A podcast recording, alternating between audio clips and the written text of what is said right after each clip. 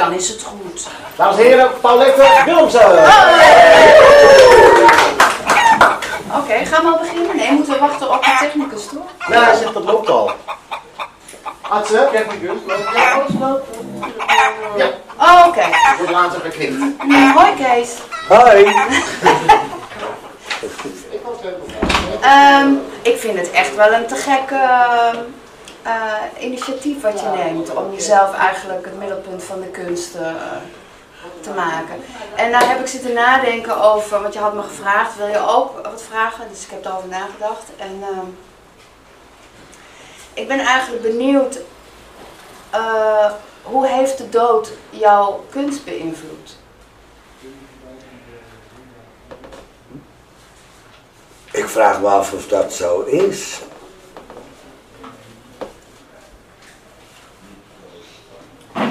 Want, waarom vraag je je dat af? Nou, wat ik zo leuk vind aan, aan de kunst, eh, ook al leeft de kunstenaar niet meer, eh, het werk leeft voort. Dus of ik nou dood ben of niet, ik, ik zal nooit helemaal doodgaan. Nou ja, ik bedoel eigenlijk, ehm je hebt in de afgelopen jaren best wel wat mensen en je hond verloren. Heeft dat invloed op je kunst? Dat bedoel ik eigenlijk. Eh, nou, het is in ieder geval een hele goede afleiding. En eh, kunst is altijd voor mij een, een reflectie van de realiteit geweest. Ik bedoel, ik, ik zit niet in het wilde weg te verzinnen. Het is ook een, een vorm van eh, het verwerken. En, en dat kan zich uiten op, op verschillende manieren. En dan val ik vaak op mijn karakter terug. En ik ben. eh, kijk hoe het allemaal is begonnen ook. Als je ouders bijvoorbeeld gaan scheiden, dat is geen pretje. Nee.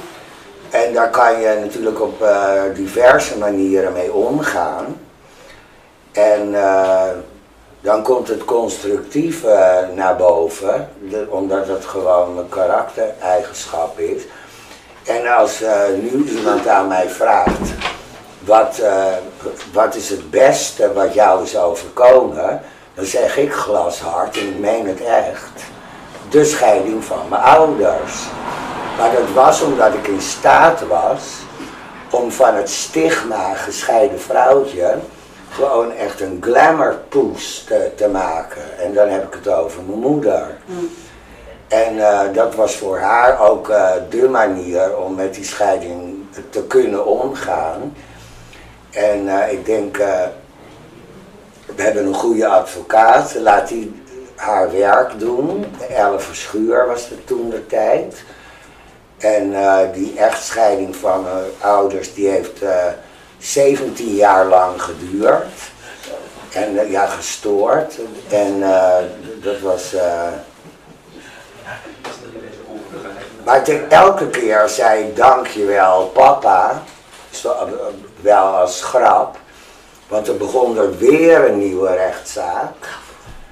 En eh, de reden dat ik dankjewel zei, dan denk ik, dan hebben we weer een nieuw hoofdstuk in, eh, in, die hele cyclus van de, de Woman in Divorce Battle on Tour. Dus dat, en dat, dat had ik in het leven geroepen, de Woman in Divorce Battle on Tour. En het, het werd gewoon een soort dagboek en een soort sneeuwbal. En die werd groter en groter en groter. Dus jouw leed eigenlijk zet je om in kunst. Ja, maar ook in iets positiefs. Ja, precies. Maar als jij het hebt over eh, dat je je moeder als eh, glamour woman hebt neergezet, wat, hoe heb je je vader dan neergezet? Eh, ik, eh, ik heb mijn vader altijd eh, doodgezwegen. Maar toen, eh, toen werden mijn moeder en ik werden benaderd door de VPRO om een documentaire te maken van het eh, geheel van die Woman in Divorce Battle on Tour die in New York eh, begon. En eh, ja, dat was heel naïef om dat verder helemaal niet met, met me mee te nemen. Maar natuurlijk eh, is de, de redactie en de producent van de VPRO ook naar mijn vader gegaan om de andere kant van het verhaal te belichten. En eh, mijn vader heeft toen toegezegd zijn medewerking te geven. En eh, dus het was aan hem toen de tijd of hij betrokken werd of niet. Maar, in eerste instantie heeft mijn vader nooit een rol gespeeld in het hele project niet. Maar door zijn toedoen en zijn, uh, dat hij zijn fiat gaf, dat, dat, dat, uh, dat hij dan ook gefilmd en bevraagd werd. Uh, zo is hij erin geslopen, maar dat was voor mij niet nodig. Toen ik het hoorde werd ik boos. En toen dacht ik, oh, dan gaan we echt zo'n smerige Frans bromet tafereelen, weet je wel. Mensen tegen elkaar opzetten om uh, leuke televisie te creëren. Maar toen dacht ik bij mezelf, ja, uh, wat kan mij het eigenlijk schelen? Ik bedoel, ik doe wat ik doen moet. En mijn vader had wel zeg maar de, de rol van de zogenaamde underdog. En dat was ook wel terecht, omdat mijn moeder en ik uh, de scepter zwaaiden en we wonnen alle rechtszaken. Maar uh, mijn vader heeft op die manier wel uh, ook sympathie gewonnen do door de underdog te zijn. Sympathie van jou? Van het publiek. Hm. We hebben we stonden met de documentaire ook op de ITVA, toen hadden we de publieksprijs. En op uh, filmfestivals in Melbourne, Sydney en uh, weet ik veel. Toronto ook nog. En uh, ja, er zijn wel miljoenen mensen die dit hebben gezien. En het was niet het was niet zo dat wij. Uh, het was heel verdeeld. Mensen hadden, sommige mensen hadden sympathie voor mijn vader en sommige voor ons. Het lag ook heel erg aan de mensen natuurlijk ook. Maar je begon dit verhaal eigenlijk naar aanleiding van wat de dood uh, voor jouw kunst heeft betekend. Wat is voor jou dan de connectie, de scheiding van je ouders met de, de dood? Het is gewoon een einde van een periode. Hm. Ik bedoel, uh, een scheiding kan behoorlijk uh, definitief zijn ook. Hm. En dat, dat is de dood helemaal natuurlijk. Hm. Hm. Ik herinner me dat je op een gegeven moment een uh, tentoonstelling ging maken met porseleinen zakdoeken. Ja. Wat, wat was daar eigenlijk het verhaal achter? Nou, als ik me heel erg druk maak, en, uh, en dat had ik als klein kind al, dan kreeg ik spontane bloedneuzen. En waarom dat is, dat weet ik niet. Dan, dan wordt de druk of zo te groot of te hoog. En toen, uh, uh, mijn vriend die zou het niet lang meer hebben. En er was een periode, was, iedereen ging dood om me heen. Mijn hond, mijn galeriehoudster, waar ik ook 25 jaar uh, mee werkte. En ja hoor, ik zit televisie te kijken, wap, spoot uit mijn, uit mijn neus. En, maar, en urenlang, hè. Het was niet te, te, te stelpen, is dat een goed woord? Stelpen? Ja, ja, dat is goed. Ja, maar ik zat bij Niek op de bank. En uh, in no time lagen er allemaal, uh, allemaal zakdoeken en tissues. Ik denk nou wel een stuk of honderd. En toen hebben we toch de ambulance uh, laten komen om het dicht te branden. Want het was gewoon belachelijk. Ik denk, ik zit hier dood te bloeden. En toen uh, wilde Niek al die zakdoeken opruimen. Ik zeg, nee. Want ik vond het heel esthetisch mooi. En ik denk, wat, wat cool eigenlijk. En toen, uh, ik, heb, uh, ik heb ze laten inlijsten. Dus ik naar de lijstenmaker, ik zei maak je geen zorgen, ik plak ze wel op. Weet, je, komt die man natuurlijk niet aandoen met die smeertroep. en ehm, ja, het, ja, het is gewoon een soort... Ik bedoel, de ene krijgt heel erg hoofdpijn of eh, weet ik veel.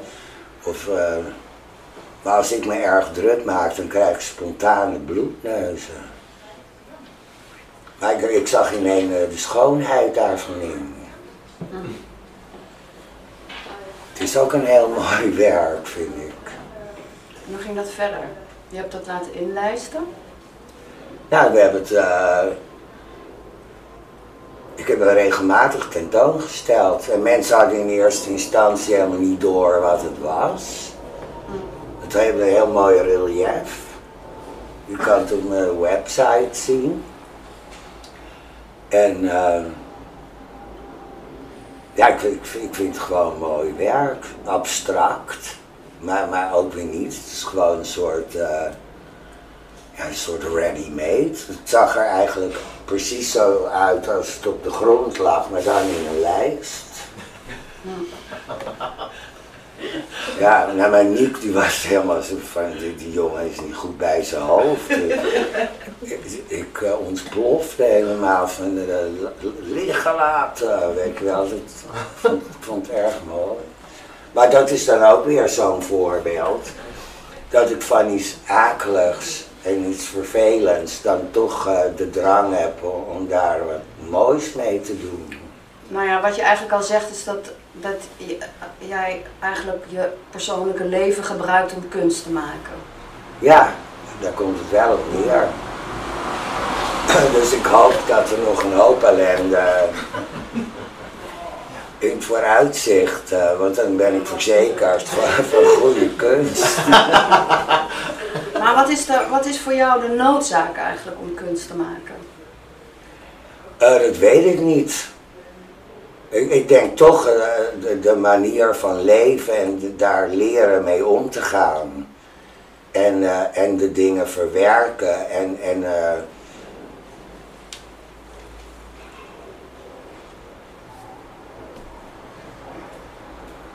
ja, ik, ik, ik, eh, Voel je noodzaak? Eh, ja. Ik vind, het, het, kunst is ook voor mij een vorm van communiceren en zo. En, en tot oplossingen komen of dingen aan de kaak te stellen. Of, eh, of, of, of dat er een, een aanleiding tot, tot een gesprek.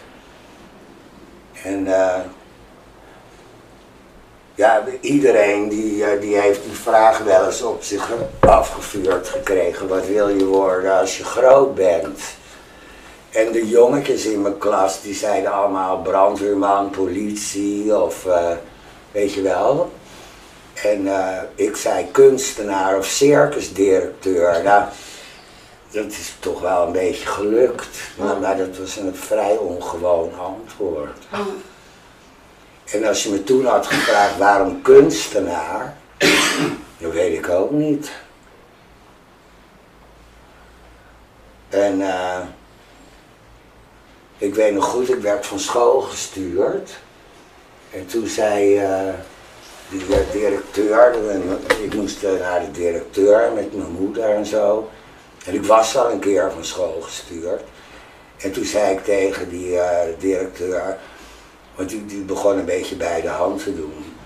En toen zei ik heel flikker op, ik ga toch naar de Rietveld. En als ik dan heel eerlijk eh, ben, wist ik amper wat een Rietveld was. Gewoon een keer op televisie gehoord of zo. Dus, en ik kom uit een eh, heel ander milieu. Mijn moeder zat in het hotelwezen en mijn vader was kapitein. Er was helemaal niks. Geen kunstboek te bekennen in het hele huis. Dus de- waar ik daar toen ben gekomen, heb ik geen idee. Maar eh, wat, wat ik zeker wist is dat ik kunstenaar wilde worden. Het is me niet met de paplepel inge... Ik wist amper wat het eh behelst ook. En je had misschien ook wel ehm, een ehm, paardenfokkerij kunnen beginnen. Ja, ik zat voorheen, zat ik, eh, ik had mijn hele jeugd paarden en honden. En eh, toen werd ik aangenomen op de Rietveld Academie. Toen heb ik wel een hele moeilijke keuze moeten maken. Het was of de paarden of de kunst. En ik ben blij dat ik voor de kunst heb gekozen, maar dat betekende wel dat ik mijn paard eh, moest verkopen. Ik had er toen twee. En eh, het ging me wel aan mijn hart, maar die combinatie dat was niet te doen. Maar dat bedoel ik dan met, dat, eh, met die noodzaak. Want als je, kijk, eh, ik, ik heb eh, twee dochters en één is een paardenmeisje. Dat is een soort onverklaarbare, intense liefde voor het paard. En als ik jou dan hoor zeggen, ik moest een keuze maken en heb een paard verkocht, of paarden verkocht. Dan moet die kunst wel een soort eh, onvermijdelijke noodzaak zijn voor jou. Als je toch je intense liefde voor je paarden opoffert. Ja, nou dat was ook geen makkelijke beslissing. Maar een absolute must was dat, dat, dat het paard gewoon eh, goed terecht kwam. Dus het, eh, daar heb ik wel goed werk van gemaakt. En eh, kijk, een paard is anders dan een hond.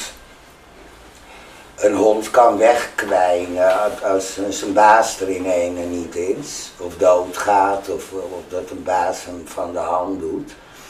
Maar een paard is veel zelfstandiger. Je, je, je, je bouwt een band op, maar het is bij een paard vooral uh, als je maar te eten krijgt uh, en het, het een wederzijds vertrouwen. Maar de relatie die je met een hond hebt of met een paard, dat is bijna niet te vergelijken. Dus, en, en dat was ik me ook bewust. Ik denk dat ik het moeilijker had dan mijn paard. Ja, dat geloof ik meteen. Ja. Maar ik, ik, ik uh, ja, het was het een of het ander. Hm. En, en de combinatie, uh, dat was uitgesloten. Is er nog een onvervuld verlangen voor jou? In het leven? Nou, heb je even, hè?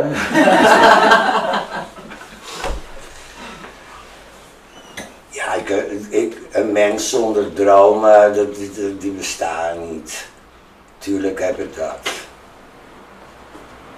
Maar dat kan, dat is heel uiteenlopend. Ja, wat, eigenlijk heb ik alles wel gedaan wat ik graag wilde, maar uh,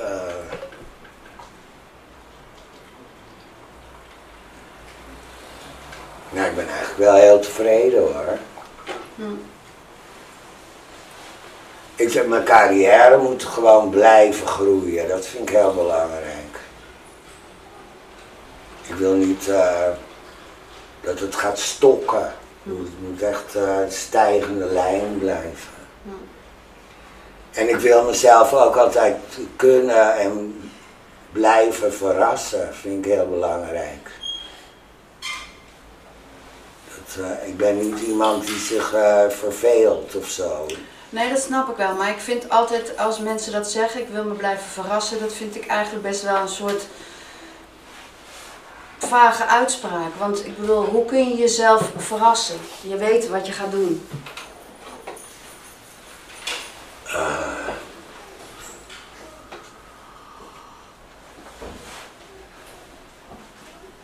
ja, zijn, er kunnen hele kleine dingetjes zijn ook. Dat is nou een goed voorbeeld, jeetje.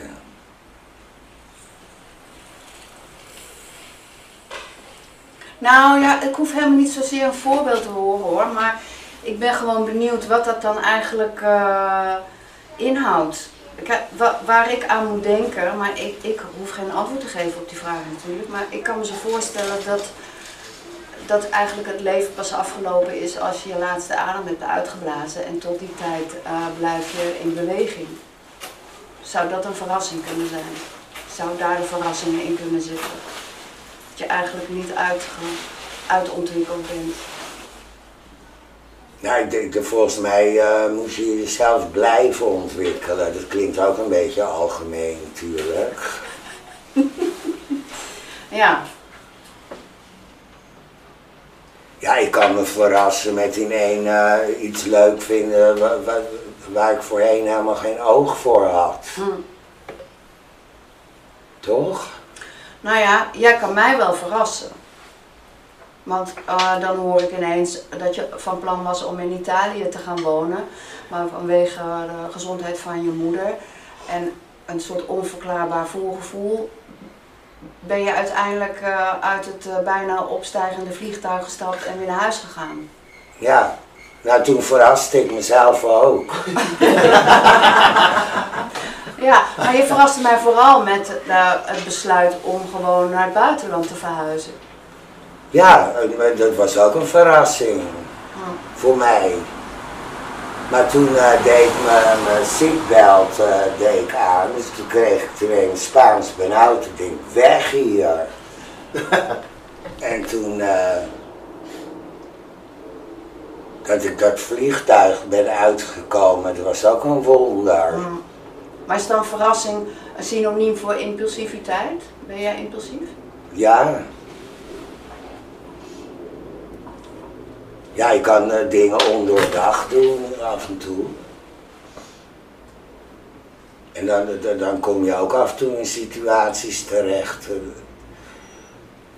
En dat je met dingen wordt geconfronteerd die je niet had ingecalculeerd. Maar ben je ook in de kunst impulsief? Het soms, maar wel, de, wel eh, het is, eh, ik ben niet zo productief.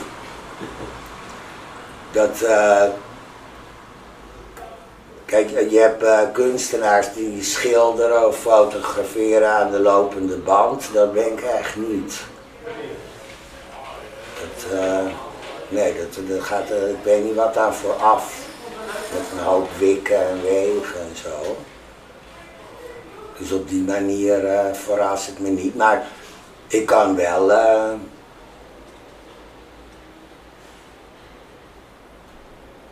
Nou, met die Prix de Rome, dat was ook idioot. Ik ben, ik ben nergens bang voor. Dus ook niet voor verrassingen. Of dat ik er in één klap het roer omgooi. Daar ben ik ook heel goed in. Dus ik, werd genomineerd voor de Prix de Rome. En dan, we waren met z'n achten als laatste. En daar werden weer vier eh, kandidaten uitgeselecteerd. En ik was, in, eh, ik was bezig met een totaal ander project. En toen eh, lag er weer een, eh, een brief van de advocaat van mijn vader op de, op de mat. En ik zag dat mijn moeder best wel ja, er moeilijk mee had. En toen, toen zei ik tegen mijn moeder van, en nou is het afgelopen. Ik ga me er vanaf nu mee bemoeien. Ik zeg, maar ik ben geen advocaat. Op die manier kan ik je niet bijstaan. Dus we gaan het op mijn manier doen en dan doe ik wat ik kan. En dat was kunst ervan maken. En toen zei ik, mama, doe je mee? En toen zei ze, ja Kees, zeg maar wat ik moet doen. Ik zei, nou niks, ge- gewoon jezelf zijn. En eh, toen heb ik eh, al mijn voorwerk heb ik weggegooid. Eh, en toen had ik nog anderhalve week voor de eindjurering. En toen kwam ik met een echt een totaal ander onderwerp. En dat was mijn moeder. Dus ik had die echtscheiding van mijn ouders als zijnde thema gepakt. En mezelf daardoor ook heel erg mee verrast. En, en, en ook in het diepe gegooid. Want ja, ik denk, waar gaat dat heen? En die jury, ik, ik, was, ik, ik was geselecteerd op een heel ander pro- project. En in, in één eh, besloot ik gewoon iets, totaal anders te gaan doen. En toen dacht ik ook, nou ik hoop dat het gepikt wordt door die types. En eh, dus ik heb die jury ook extreem verrast. En uh, ja, om een lang verhaal kort te maken, ik won. Was ook een verrassing. Begrijp je? En ik wist, ik had geen idee wat er boven mijn hoofd ging. En ik won dan uh, met de titel Financing My Parents Divorce. En toen, uh, ik zei gewoon heel plat weg tegen die jury, ik wil die 40.000, dat was het prijzengeld. Ik zeg, van ik moet de advocaat betalen. En uh, ja, zij lachte ook, want die dacht van die maakt een grap.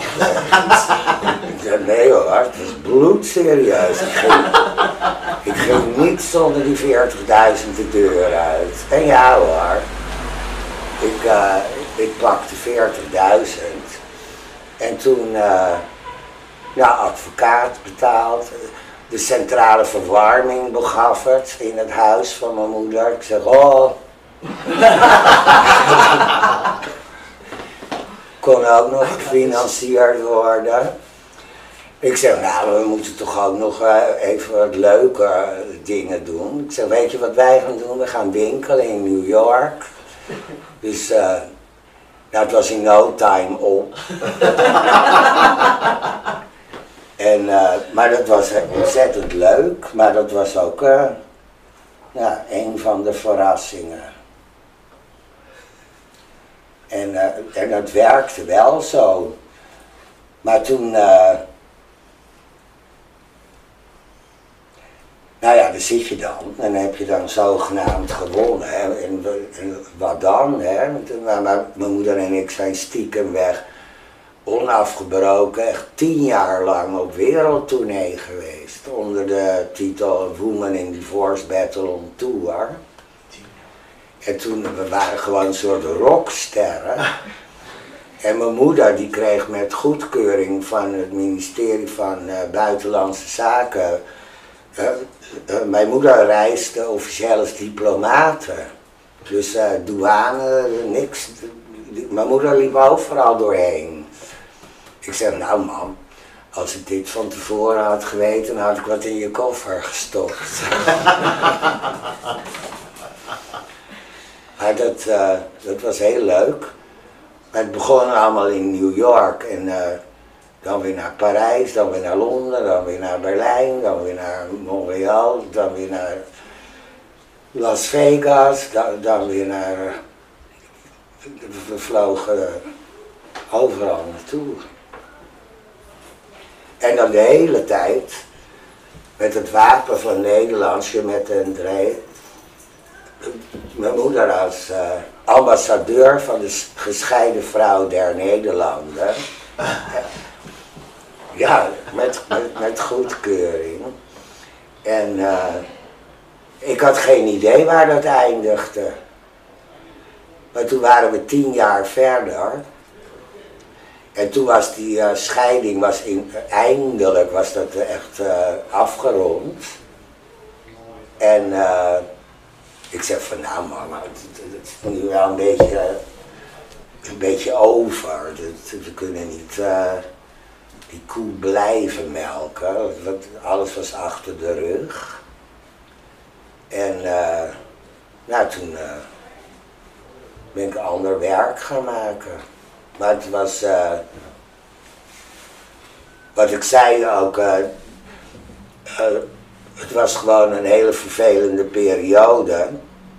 En het is inderdaad nooit leuk als je ouders gaan scheiden. Maar het was wel het beste wat me ooit is overkomen. Want het betekende wel een internationale doorbraak. En dat door een stomme scheiding. en het was niet zo dat we, ik weet niet hoeveel panden hadden. Of, eh, of eh, bankrekeningen torenhoog. Dat was, eigenlijk was het dood en dood simpel. We hadden een huis in Driehuis en we hadden een huis in Bloemendaal. Met ongeveer dezelfde marktwaarde. Nou, dan kan je zeggen, heb jij een voorkeur? En uh, dan, dan zou je denken, Nou, mijn vader neemt het huis in Driehuis, mijn moeder eh, eh, Bloemendaal. Kan je het in alle eerlijkheid eh, beide laten taxeren en dan het gemiddelde nemen? Zo eenvoudig was het. Maar mijn ouders die presteerden het om hele rechtszaken aan te gaan. Voor een koppel, een schotel en een lampenkap, ik zeg maar wat. En dan zaten we weer. Ja, dat was echt gestoord.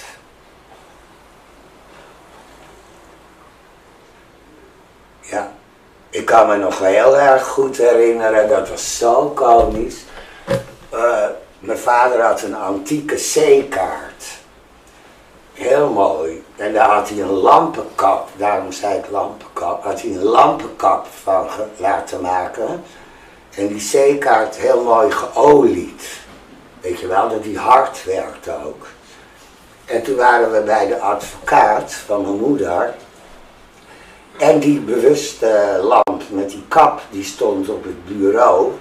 En het was een getouwtrek wie die lamp, eh, die lamp eh, zou krijgen. Het zo belachelijk.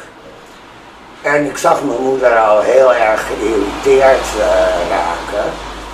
En mijn moeder die eh, doet even dit zo tegen mij. Weet je wat ze deed? Zo met haar vinger en dan pats door die landkaart heen. En toen zei mijn moeder zo met de vingers op het bureau. Zo, wie wil die lampkap nu nog hebben? Oh jee. Dat, dat, dat is gewoon een van de zielige, lullige voorbeelden. Waar die scheiding over ging. En wat zo ellendig is aan familierecht ook. Je, je, kijk, als jij en ik met elkaar gaan procederen en jij wint, dan moet ik alles betalen. Ook jouw advocaat en de proceskosten. Maar als, eh, als dat gebeurt eh, binnen een huwelijk, dan, eh, dan moet je beide, ook al won mijn moeder, dan was ze wel duizenden euro's kwijt aan haar advocaat. En, en dus dat, ook al won mijn moeder, ze, ze werd gewoon op kosten gejaagd. Begrijp je? En, en je bent bij wet verplicht te reageren op een brief van een advocaat van mijn vader. Als je dat niet doet, geef je je automatisch gewonnen. En dan eh, ben je verder van huis. Dus mijn moeder die was gewoon verplicht om dan weer die advocaat in de arm te nemen.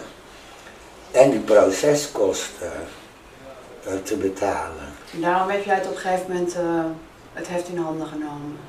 Ja, Er is wat goeds uit voortgekomen. Ja, en toen, eh, wat hoogst ongebruikelijk is, is dat een kind wordt opgeroepen als getuige. En eh, dat heb ik dus gedaan. En toen heb ik, eh, dat, was, dat is ook wel een leuk verhaal, dat eh, ik had in het begin een beetje moeite ook om, te zitten, hè.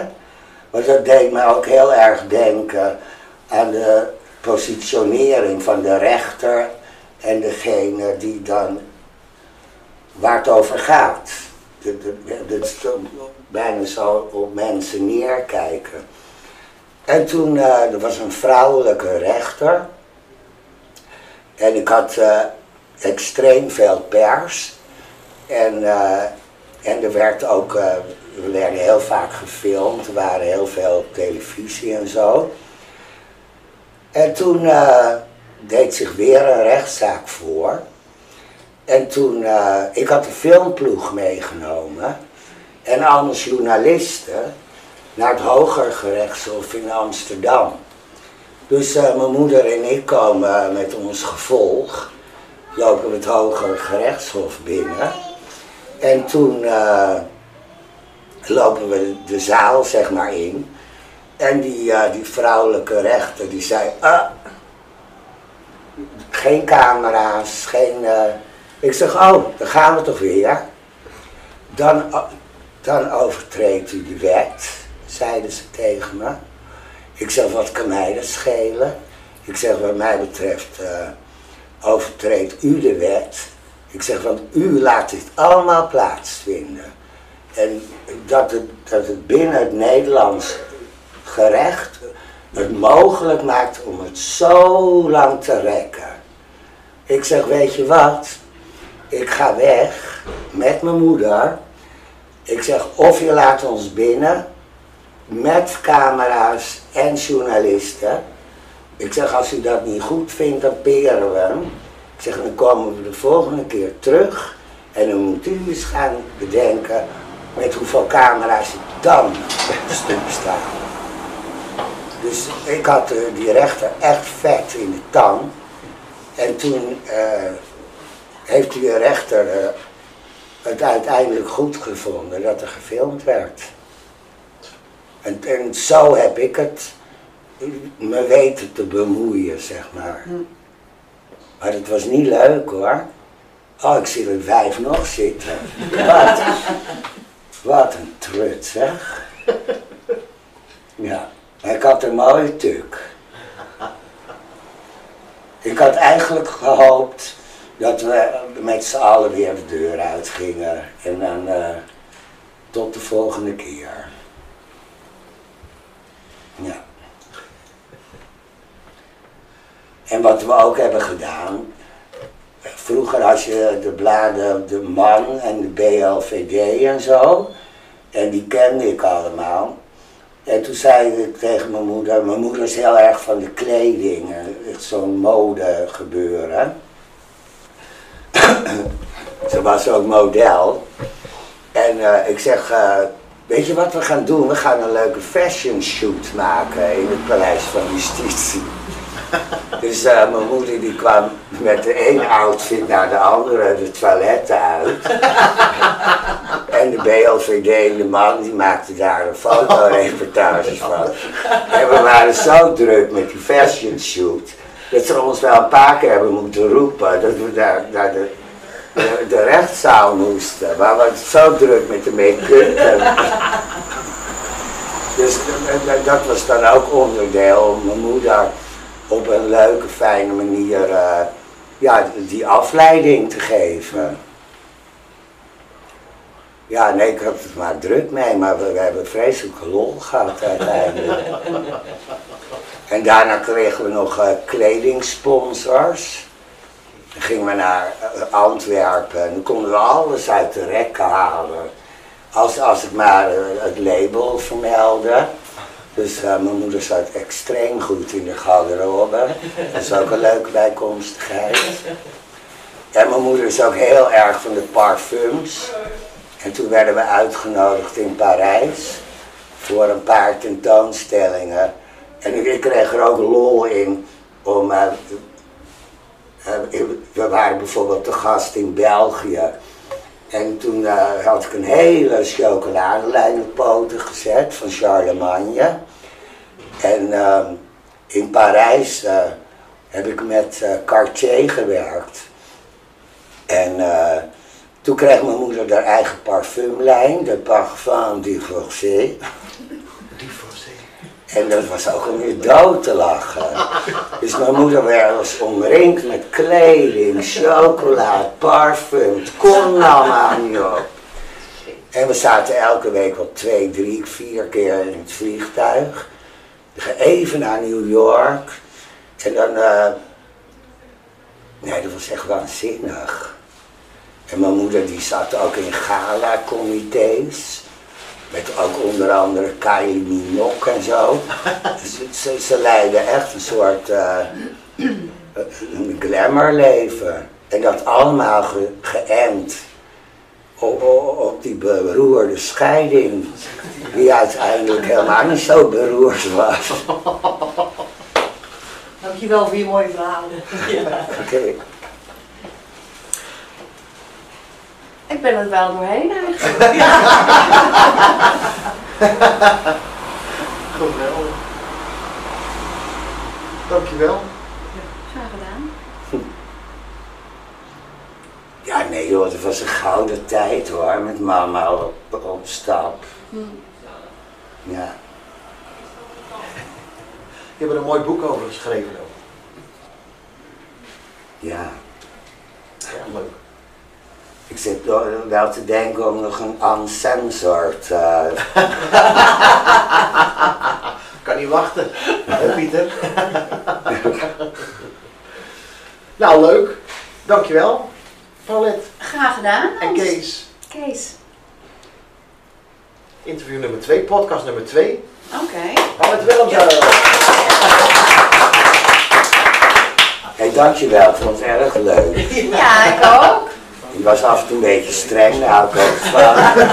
Wat zeg je? Ja, maar ik wil toch natuurlijk een bepaalde kant op. Ja, natuurlijk. Nou, leuk. Hé, hey, maar je zit hier nog wel even Moet dus. Paulette even doen. Ja, Oké. Ja, Kees, er komt een leuk idee uit de zaal.